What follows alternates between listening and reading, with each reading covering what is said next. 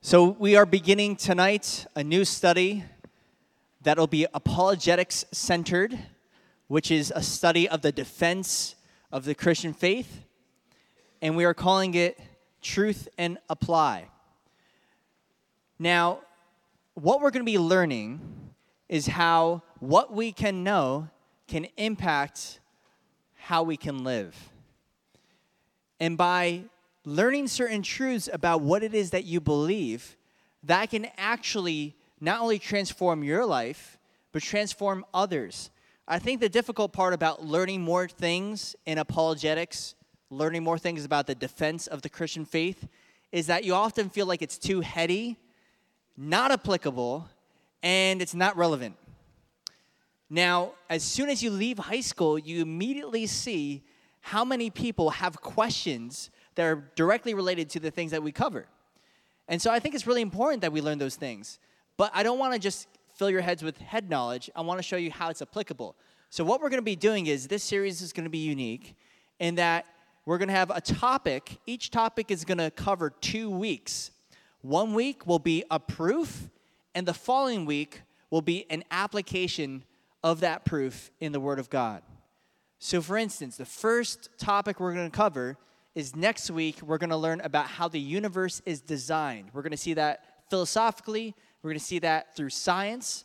And then the following week, we're going to see what that means for us as believers and what are we designed for? What does the scriptures say about how we are designed and what that means for our lives? We're going to do the same thing with miracles. I'm going to show you scientific evidence that talks about miracles.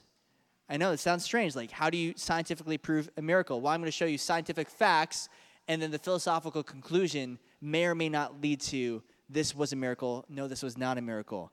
And then we're going to look the following week after that at, at, the miracle stories in the Bible and how, if our God is a God of miracles, how we can expect the miraculous today and what that looks like and how we can apply that to our lives. So I think you're going to find this really, really interesting. But I think you'll also find it very, very applicable. At least that's what I'm hoping and what I'm praying. But tonight, what we're going to do is we're going to start off by addressing this topic. I'm going to show you a video that came out uh, two days ago, I think, by this guy named Neil deGrasse Tyson. Now, anyone know who that is? He's a scientist, he's agnostic. He came out with a video two days ago, and as of today, it has 18.5 million views. Anyone see this video yet? Okay, so we're going to start off with the video. After the video, I'm going to come back and talk about it. We'll read a scripture and we'll begin our study tonight. So, Nick, why don't you roll the video?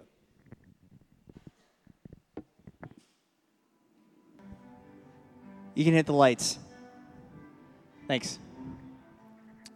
So interesting. What do you think about that, right? What do you make of that? Some of you are kind of like, you're going into it as a skeptic, like, he's going to say something terrible. And then by the end of the video, you're like, I don't know if I disagree with anything. Some of you are like, oh, he's wrong, everything. Yep, there's no such thing as truth, right? You just, you want to disagree with everything he says. And so how do you even like decide? It reminds me of what Pontius Pilate said to Jesus What is truth?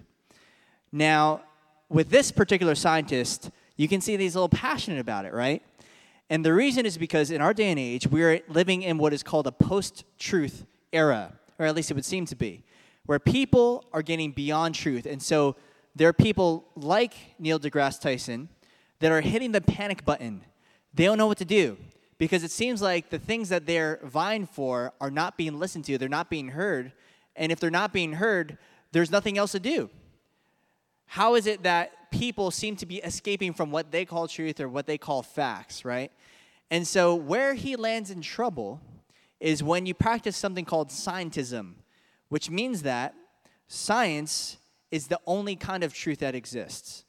And science can determine everything. That's what he eventually basically says at one point, right? He says it's the best thing that we have. It's the most effective thing we we have in order to find out what is true and what is not true. Now, we would agree that science is a way, a means of discovering truth, but it is not the only way that we discover truth. History is not scientifically proven, yet we know that's true. There are things that you and I believe in our everyday lives that we can't prove scientifically. In fact, the sentence, only things that can be verified through science are true is itself not a scientific statement. How do you verify a statement like that? Now, what's going to happen is you're going to leave, and this message is especially for those of you that are seniors, you're moving on to college, because you're going to encounter conversations like this all the time, and you're going to have to know how is it that you sift in our day and age what is true and what is false? Because if something is true, he's right. You have to believe it whether you like it or not. You can say, I don't believe in gravity, and jump off a cliff, and guess what's going to happen? You're going to fall. And so there are certain truths that if we ignore it, it can be dangerous. And so we would say, even to the person who is a skeptic, a person who is not a believer in Jesus, that if it is true, if it is true that God exists, to ignore the most powerful being in the universe can also be dangerous.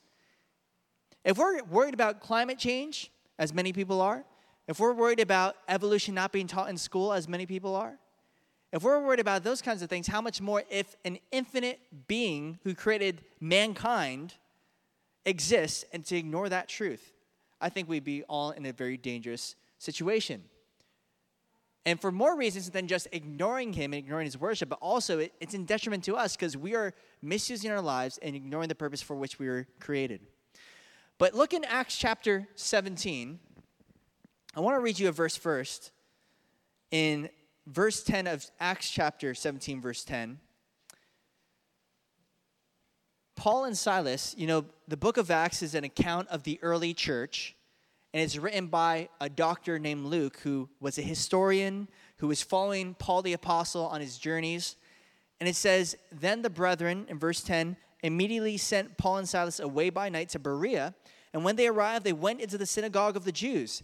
These were more fair minded than those in Thessalonica, in that they received the word with all readiness and searched the scriptures daily to find out whether these things were so. I love that because here what you find is there are certain people that they are preaching to and they didn't just take their word for it. And you've heard Lloyd say this, you've heard me say this, I'll say it again. Don't just take my word for it. Just because I'm up here with a microphone doesn't give me any more authority, doesn't mean that I'm any more right than any of you, unless God Himself has put me here and this is His word. And all I'm doing, I'm not speaking on my own authority. I'm gonna tell you this is what I think. I'm telling you this is what God Himself has said. And that you should, at some point in your life, come to terms with. Is this the word of God or is it not? Now, if it is, then we should obey it. And if it's not, then what are we doing? Then we're just wasting our time. We're just listening to some guy who's half Asian, half Jewish, kind of a weird looking dude. Shouldn't even be talking to teenagers if he's 28 years old and God doesn't exist, but he's here and he's spending his time here. The fact of the matter is, we believe that God has spoken in history, and that's why we're here. And so our job is not to just sit in and just soak it in, but actually ask, okay, how do I know that's true? When I say something you disagree with it, we should talk about it. Don't just take my word for it, find out for yourself. Because if God Himself does love you and wants to speak His truth to you, He's not going to just ask for you to believe things just because the guy says so. He's going to want you to know that you know that you know, have assurance in your heart that He is real and He has a plan for your life. So, why don't we pray and we'll continue on in our study tonight? And Lord, we pray you'd help us to examine truth, to know what it is that you are speaking to your church, to us, Lord, so that when we leave this place, we're not just accepting whatever dogma people pass down to us, whatever people say, but we examine for ourselves and that we know, we have assurance in our hearts that you exist that you love us. You care for us and you have a plan for us. You have a mission that we're to accomplish. Be with us tonight, Lord, we pray. In Jesus' name, amen. It was C.S. Lewis who said, Good philosophy must exist if for no other reason because bad philosophy needs to be answered. Now, philosophy just meaning like a way of thinking, right? So, in order to have a good understanding of what it is that we believe, that is necessary because there is so much bad understanding out there. In order for us to understand good things, sometimes we need to see the bad things. Like, I definitely don't believe that. And by seeing that, it helps us to, to solidify okay, what is, what is it that I actually believe? Why am I here? Why am I a Christian? Is it because I've been told this all my life? Is it because I had an emotional experience? Is it because I read the Bible and it spoke to me? Is it because I could verify this, not just philosophically, but scientifically? And this seems like the uh, most reasonable conclusion. We need to come to our own answers so that we're able to answer other people's questions. I only started getting really into philosophy and theology because I had a philosophy professor in college who just annoyed me to death. Because he would just say things, and I never, I, like watching that video, like some of you may have had that experience just now, not knowing like if you could trust anything he's saying. So you just have a, like a defense wall up. But then they start to say some things that are true. And then you're like, well, um, does that mean that maybe this guy is trustworthy? I listen to some things that he says. And we're not sure how to sift for ourselves what is true and what is not true. So I had to bring in an apologetics textbook with me to my classes, literally. And I would like everything he said, I would just like look at it and just like verify within the apologetics textbook to see whether or not like I was supposed to combat what he was saying. And what I found out is my philosophy professor wasn't an angry atheist. He was just a great professor and caused me to think for myself. And good teachers will cause that for you. They're not just to tell you what to believe, but they're to allow you to think for yourself. And so, kind of like in the same way, that's what I did. Is I, I brought in a textbook and I was just kind of like, "Is this true? I don't know. Like maybe that's true, maybe that's not." And I'll examine for myself. And you should be doing the same. Whenever I say stuff up here, don't just take my word for it. Find out for yourself. And the culture that we're living in is getting increasingly biblically illiterate, illiterate, hostile, and post-Christian. From 2013 to 2015, according to the Barna Research Group, the percentage of Christians who qualify as post Christian rose by 7%. So that's a lot of words that you may not be familiar with. Post Christian is a person who does not believe in God. He may identify as atheist or agnostic, has not prayed to God in the last year, has never made a commitment to Jesus, and disagrees the Bible is accurate. So, a person who doesn't really have any understanding of what the Bible teaches. This is a post Christian person. And, and the world that we live in is getting more and more unfamiliar with what Christians actually believe. And so, because of this, now Christians are stereotyped because of what they see in media, what they see on um, you know, the news, what they see in movies, and they think, oh, that must be what a Christian is. Now, you and I know what this is like. I know what this is like because whenever I tell people I go rock climbing, usually the first thing that people say to me is, oh my gosh, that sounds so dangerous. You climb without a rope. Oh my goodness. And in their mind, they think that I'm climbing, climbing like a thousand foot cliffs without a rope and I would fall to my death. You're crazy, man. I'm like, I'm not crazy. like everything I'm doing is pretty safe. I climb boulders that are 15 feet tall. If I fall, I'll twist my ankle. That's it, right? But this is a stereotype people have. It's either that or they think I'm going to climb. Have you climbed Mount Everest? It's not that kind of climbing. I'm, that's like hiking. It's completely different. You guys know what this is like. Whenever you travel to different states, they're like, oh, you're from Jersey. Oh, oh, like the, the Jersey Shore. I saw that show once, right? And they stereotype you. And now you could do one of two things. You could say, okay, you're free to believe whatever you think, man, okay? But you probably wouldn't do that. Like, all right, let's have a conversation. New Jersey is a lot more than being tan. There's pork roll and lots of bacon right? You would, you would defend the fact that people have an inaccurate view of what New Jersey is, and you would want to bring the good news of New Jersey to these people that are so poorly confused that they think New Jersey is terrible. Now, if that's true about very minuscule things, how much more so about Christianity? People have assumptions. You hate gay people, you're intolerant, you only believe what you believe based on where you live and where you grew up and your family and whatever. But if you can explain to somebody what you believe in an intelligent manner and speak from experience, people might actually be like, wow, I never saw it that way. Because I know this because I've had those conversations myself. Is when I present it to somebody, people will often say, I've never heard it explained like that before. William Lane Craig, who's a philosopher, a Christian, says this If Christians could be trained to provide solid evidence for what they believe and good answers to unbelievers' questions and objections, then the perception of Christians would slowly change. Christians would be seen as thoughtful people to be taken seriously rather than emotional fanatics or buffoons. The gospel would be a real alternative for people to embrace. You see, many people don't, they're not Christians, they don't come to church, and they don't believe in God, not because they hate God or whatever, it's simply because they don't think it's actually an option. When we talk about Christianity, they think it's like the same thing as like believing in Zeus or believing in one of 30 million gods in Hinduism or whatever. But when you set it apart and you say, no, this is actually very different than all those other religions, people say this is an actual option that I can either embrace or I can reject. This is what Paul the Apostle did when he went to Athens in Rome. We're going to be reading verses 16 through the end of the chapter. Seeing what Paul did after he left Berea, he talked to certain people that examined the scriptures for themselves, who were Jews at the time, who needed to be brought into Christianity. They knew the Old Testament scriptures, but Paul was citing scripture to bring them to Jesus. Now he was going to people that didn't know God of the Bible at all. And this is what happens in verse 16. He went ahead of Silas and Timothy and says, Now when Paul waited for them at Athens, Silas and Timothy, it says, His spirit was provoked within him when he saw that the city was given over to idols. So we see here that Paul's heart was grieved at the idolatry around him. I wonder how many of us, if we, well, let me let me describe the picture first. So Paul is going to Athens, right?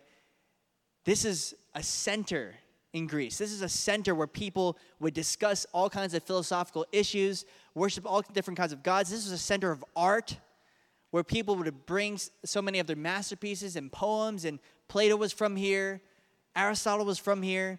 So many of what was kind of like the, the epicenter of so much art and production was here at Athens. And Paul is looking around, not amazed. I mean, if we went to the most beautiful city in the world today, most of us would be like, oh my goodness, that's great. Like, I went to Tokyo once, there's TV screens everywhere. It just blew my mind, right? If you went to somewhere that was amazing, most of us would like take it all in and be like, wow, this, this is pretty cool. But him going to a pagan city, he was grieved. Here it says that he was distressed in his spirit.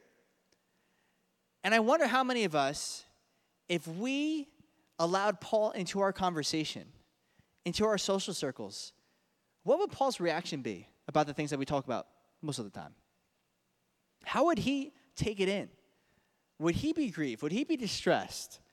Would he be seeing a lot of idolatry even in our, in our own lives? Maybe we don't worship actual statues or images, but there are things that we are giving value to that occupy the majority of our time that are not pleasing to God. I was, uh, the other day, I was watching uh, Easter service at a church I won't name, but it was one of the cooler, hipper churches that they go like, you know, to the nines when it comes to TV screens and lights and all that stuff. Which cool, really cool. And I was watching because I was kind of interested in what they were doing. I want to get some ideas and whatever. And I would probably not do most of the things the way they do it because it's just so much and so extravagant. And people are worshiping, thousands and thousands of people are there worshiping. It's cool. But at the same time, because you guys do this too, we multitask, right? So it's not just you're watching one thing, you're watching like five things and doing your homework and listening to your parents, of course, because they're yelling at you from the other room or speaking to you nicely. And I was simultaneously on CNN, and the front page, this was the day that uh, there was another bombing in Syria. There's a photographer that picked up one of the, the children that was affected by the bomb and he was rushing him. He dropped his camera equipment and just try to rush, rush to save this child. And I was looking at both of these things at the same time. And there was just a part of me that was just like, is this really what Christian, being Christian, is all about in the 21st century? Like, is this it? Now, I'm not saying any of that's bad. I'm not saying that going to particular churches, I mean, we're in a megachurch, okay? So I can't criticize ourselves like that.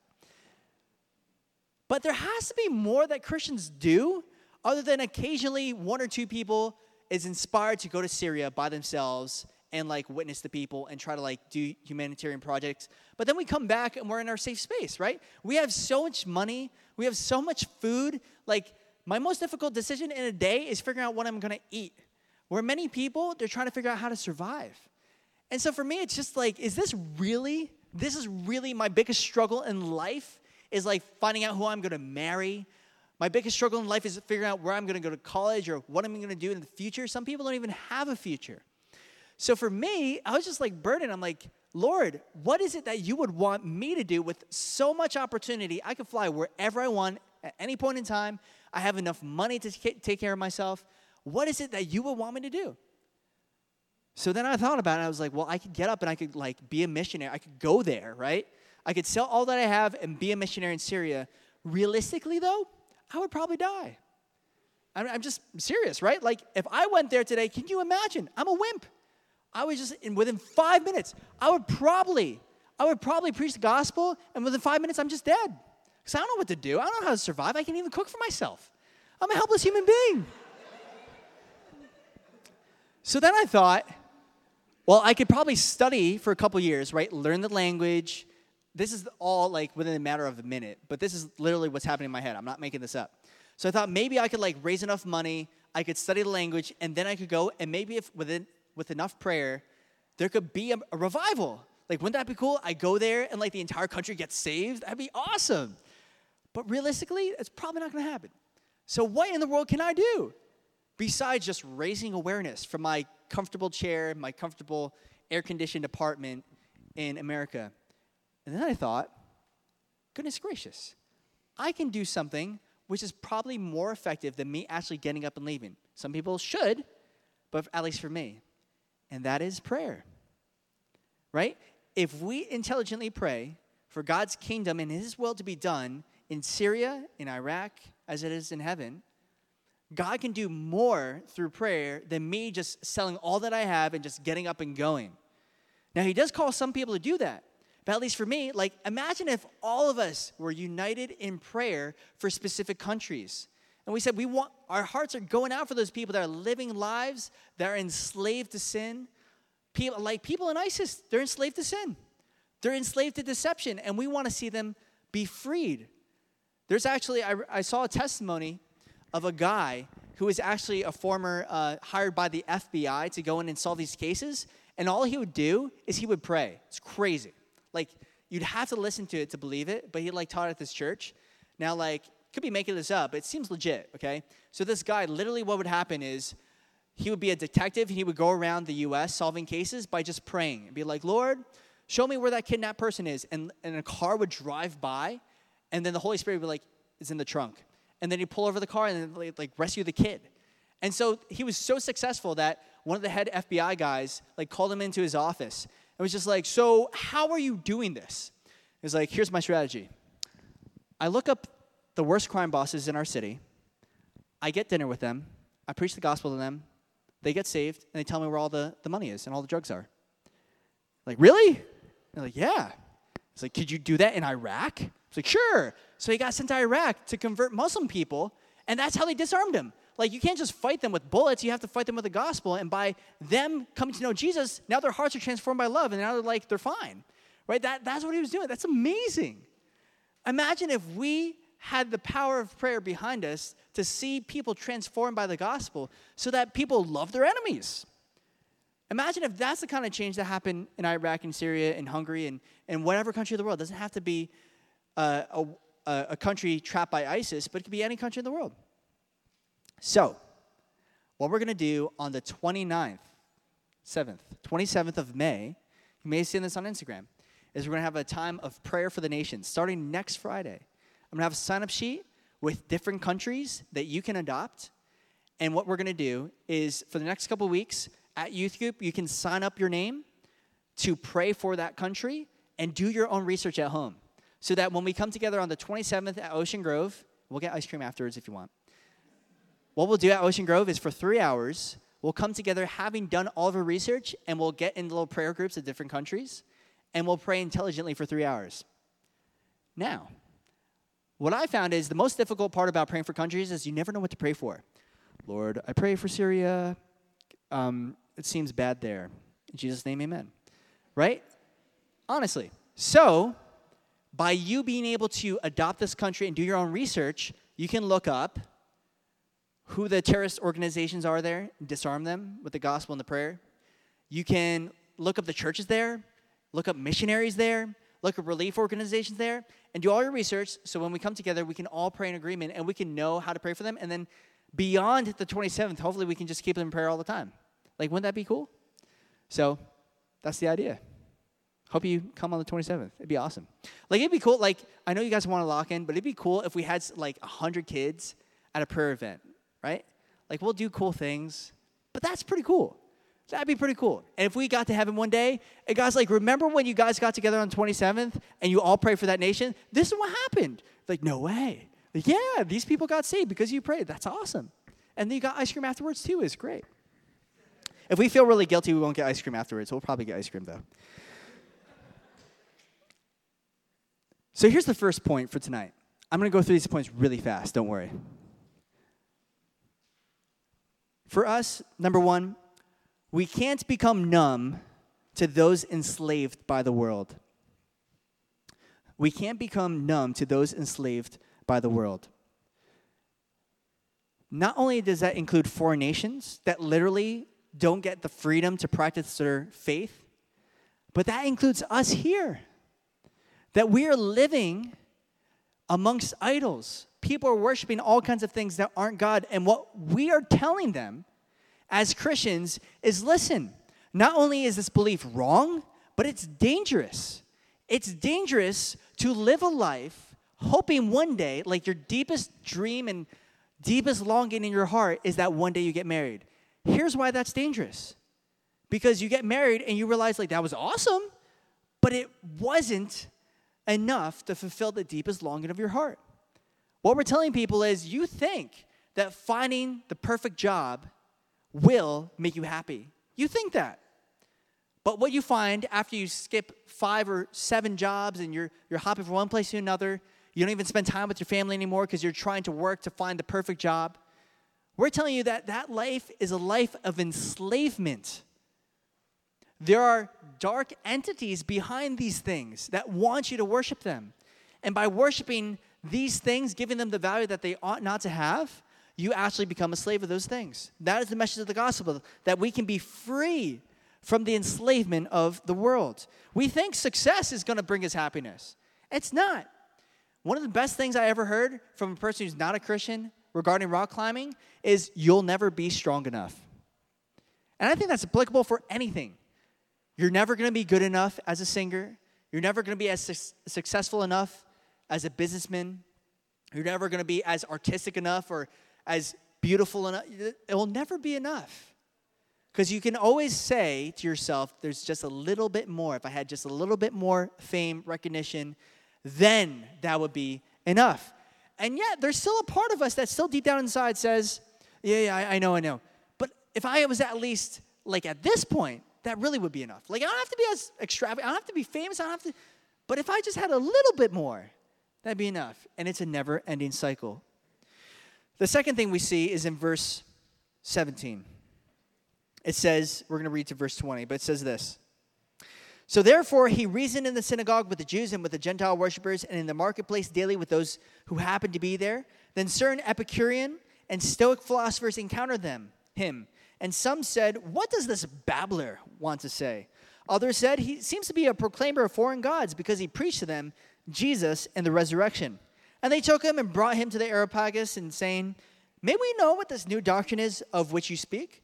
For you are bringing some strange things to our ears. Therefore, we want to know what these things mean.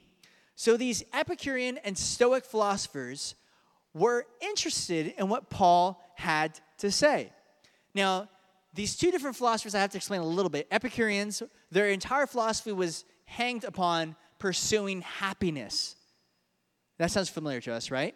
Whereas the Stoics we're just kind of like, eh, whatever happens, happens. It's just like sometimes God does good things. Well, not really God, but like the forces of the universe do good things. Sometimes they do bad things. We just have, have to accept it as fate. So here are these two different types of philosophers there, and Paul starts preaching to them, and they want to know about this new doctrine. And so for us, our second point is this what we say about God should make people curious. What we say about God should make people curious when we talk about Jesus, it shouldn't just be like, yeah, man, I went to the worship concert and it was rad. It was really cool. Like, okay, awesome. If that works for you and you're happy, like some people, they like still watch Teletubbies. Great. whatever makes you happy. That's not what it's all about. But we should be provoking interest in our people and the people that are in our lives by saying things intelligently. Saying stuff like what we're talking about tonight.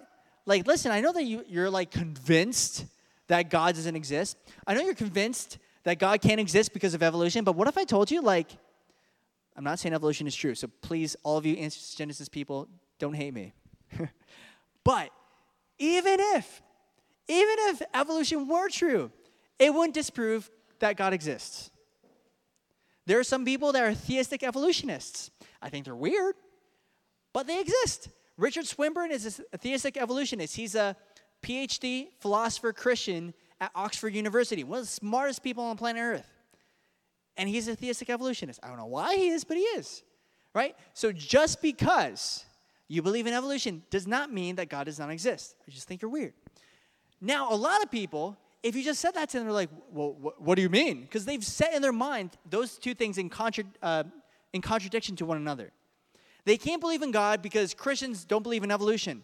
What if you start the conversation by, like, okay, let's talk about does God exist, and then we can talk about evolution. And then you can show them that it's silly. It's all of it silly. Okay? But let's start off with belief in God first. And by saying things intelligently, it gives people food for thought. Here's the next thing is we see that Paul actually addressed what they worshiped in verse 22. So this is what he, do, he, he does. He says in verse 22, Then Paul stood in the midst of the Areopagus and said, Men of Athens, I perceive then all things you are very religious. Always good to compliment people before you tear down their religion. For as I was passing through and considering the objects of your worship, I even found an altar with this inscription To the unknown God. Therefore, the one whom you worship without knowing, him I proclaim to you. So, they basically, in these days, you may already know this, in their culture, they had like so many gods they worshiped that just in case they missed one, they just kind of put an altar and said, To the unknown God. And Paul used that as an opportunity to talk about their, the God they didn't know, the one that is Jesus Christ. And so, our third point is this we need to know what people in our culture believe. We need to know what, our, what the people in our culture believe. Otherwise, we're going to be always answering questions that nobody is asking. Maybe evolution is not a hangup for somebody. And yet, all we do is get in debates about evolution versus creationism. And people are just tired of it. So, what if we actually, like, like, hey, what is it that you believe? Like, man, I think, I think all of us, like, when we die, we're all just gonna become like one with the universe. Like, what do you mean one with the universe? Like, actually talk about it. Like, how do you know that's true? I just have this feeling deep down inside of my heart. Well, you know, Christian. Well, I don't believe Christianity. That can't be true. Like, okay, right? So, actually, talk to people about what it is that they believe and address them on their terms. And this is what Paul does. He says, "I think you're. I see that you're pretty religious, right? You have this altar to the unknown God, and I'm going to tell you about that unknown God that you don't know." The next thing we see in verse 29. I'm going to try to go faster, but let's actually read verse 24 and we'll be done. Don't worry. God, who made the world and everything in it, since he is Lord of heaven and earth, does not dwell in temples made with hands. Like, I'm sure this is mind blowing to them. He says, Don't you think, like, if God existed, that he wouldn't live inside of a house? If he made the entire universe, why would he just hang out in your house? He doesn't live in a, t- a temple made with hands, nor, in verse 25, is he worshiped with men's hands as though he needed anything since he gives to all life, breath, and all things. See, they believed that they could appease the gods, and by appeasing gods, the gods would do nice things for them. And Paul's basically saying, like, why do you think if God created everything, that he actually needs you to do anything? He's like, oh man, I just created all, the entire universe out of nothing. But now I'm like broke. Dude, can I borrow some money from you? Like, God is not broke. He made everything out of nothing. Why does he need? He doesn't need anything from you. Verse 26, and he has made from one blood every nation of men to dwell on all the face of the earth, and has determined their pre appointed times and boundaries of their dwellings, so that they should seek the Lord in the hope that they might grope for him and find him, though he is not far from each one of us. For in him we live and move and have our being, as also some of your poets have said, for we are also his offspring. Therefore, we are the offspring of God, we ought to, not to think that the divine nature is like gold or silver or stone, something shaped by art and man's devising. So Paul's quoting their own poets, their own philosophers, and saying, like, it's basically their contemporary music of the day and saying, like, I know this is what you're longing for, this is what you're hoping for, but actually, you're missing something that's bigger and more significant as the thing that you're looking for. And let me show you what it is. Point number four is this we need to show the holes in what people believe. Not only do we have to create curiosity in people, provoke interest, but then we actually, once they're interested, poke holes and point them out. Show people, hey, listen, this thing that you believe in, like, it doesn't work. Let me show you why. It's so important that we're not so afraid of being offensive that we never speak out and tell people, like, what you're believing is dangerous and this is why. And this is what we're going to be learning through this entire series is learning where other people may have been mistaken and where we can bring Jesus so that they can find true fulfillment that's only found in him. Lastly, we find this. Verse 30 Truly, these times of ignorance God overlooked, but now commands all men everywhere to repent, because he has appointed a day on which he will judge the world in righteousness by the man whom he has ordained. He has given assurance of this to all by right, raising him from the dead. And when they heard of the resurrection of the dead, some mocked, while others said, We will hear you again on this matter. So Paul departed from among them. However, some men joined him and believed, among them Dionysius the Areopagite, a woman named Damaris, and others with them. So, Lastly, what you see is some people rejected the message, others believed. Some people mocked. So that's ridiculous. And some people will mock you for believing what you believe. But lastly, the last point we're going to go over tonight is this we are not responsible for the results, we're responsible to proclaim the message. You and I, our job is not to convert people, our job is not to change people, it's just to give people the truth. And it's up to them whether or not they want to believe it. But how many of us are missing out on an opportunity to bring that new life into somebody else because we're afraid? So, where this links to everything that we talked about in the beginning, many of you, if not next year because you're a senior, eventually you'll come to the point where you're going to have to ask yourself, is what I believe currently true or false? You're going to have to come to a time and place where you discuss those things. And hopefully, in the upcoming weeks, as, as we examine each and every topic, you'll see, like, all right, I may not want to believe in God, but I can't deny the fact that God actually exists. And these are the reasons why, because they've been ingrained in my brain. Not to say you're a robot, not to say we're trying to convince you one thing or another. I'm just saying, like, if God exists, everything else is false. That's opposed to God, that's contradictory to God which means that it doesn't matter how you dress it up, you're going to point out it's a wolf in sheep's clothing. So for us, our job is just to point that out. So, like, very nice, looks like a sheep, not really though, because it's a wolf in sheep's clothing. And what Paul did is he did it with grace, he did it with gentleness, but he did it with the background that he had in training all of his life. He knew the scriptures, and he also knew the contemporary language, so he was able to speak directly to the topics of our culture. So let's pray. Lord, we pray that in the upcoming weeks, we know that you would love to see your church to not just be on the sidelines, Lord, and not to just once in a while talk about you, but to live lives that are glorifying to you, Lord. And I know since you've convicted me of this, Lord, it's so easy to be distracted with our personal needs and miss out on the fact that there's an entire world out there that is dying for lack of the knowledge of you. And we pray, Lord, that you would stir us up. You be with us, Lord. Fill us with your Holy Spirit so we can communicate the simple truth of the gospel. In Jesus' name, amen.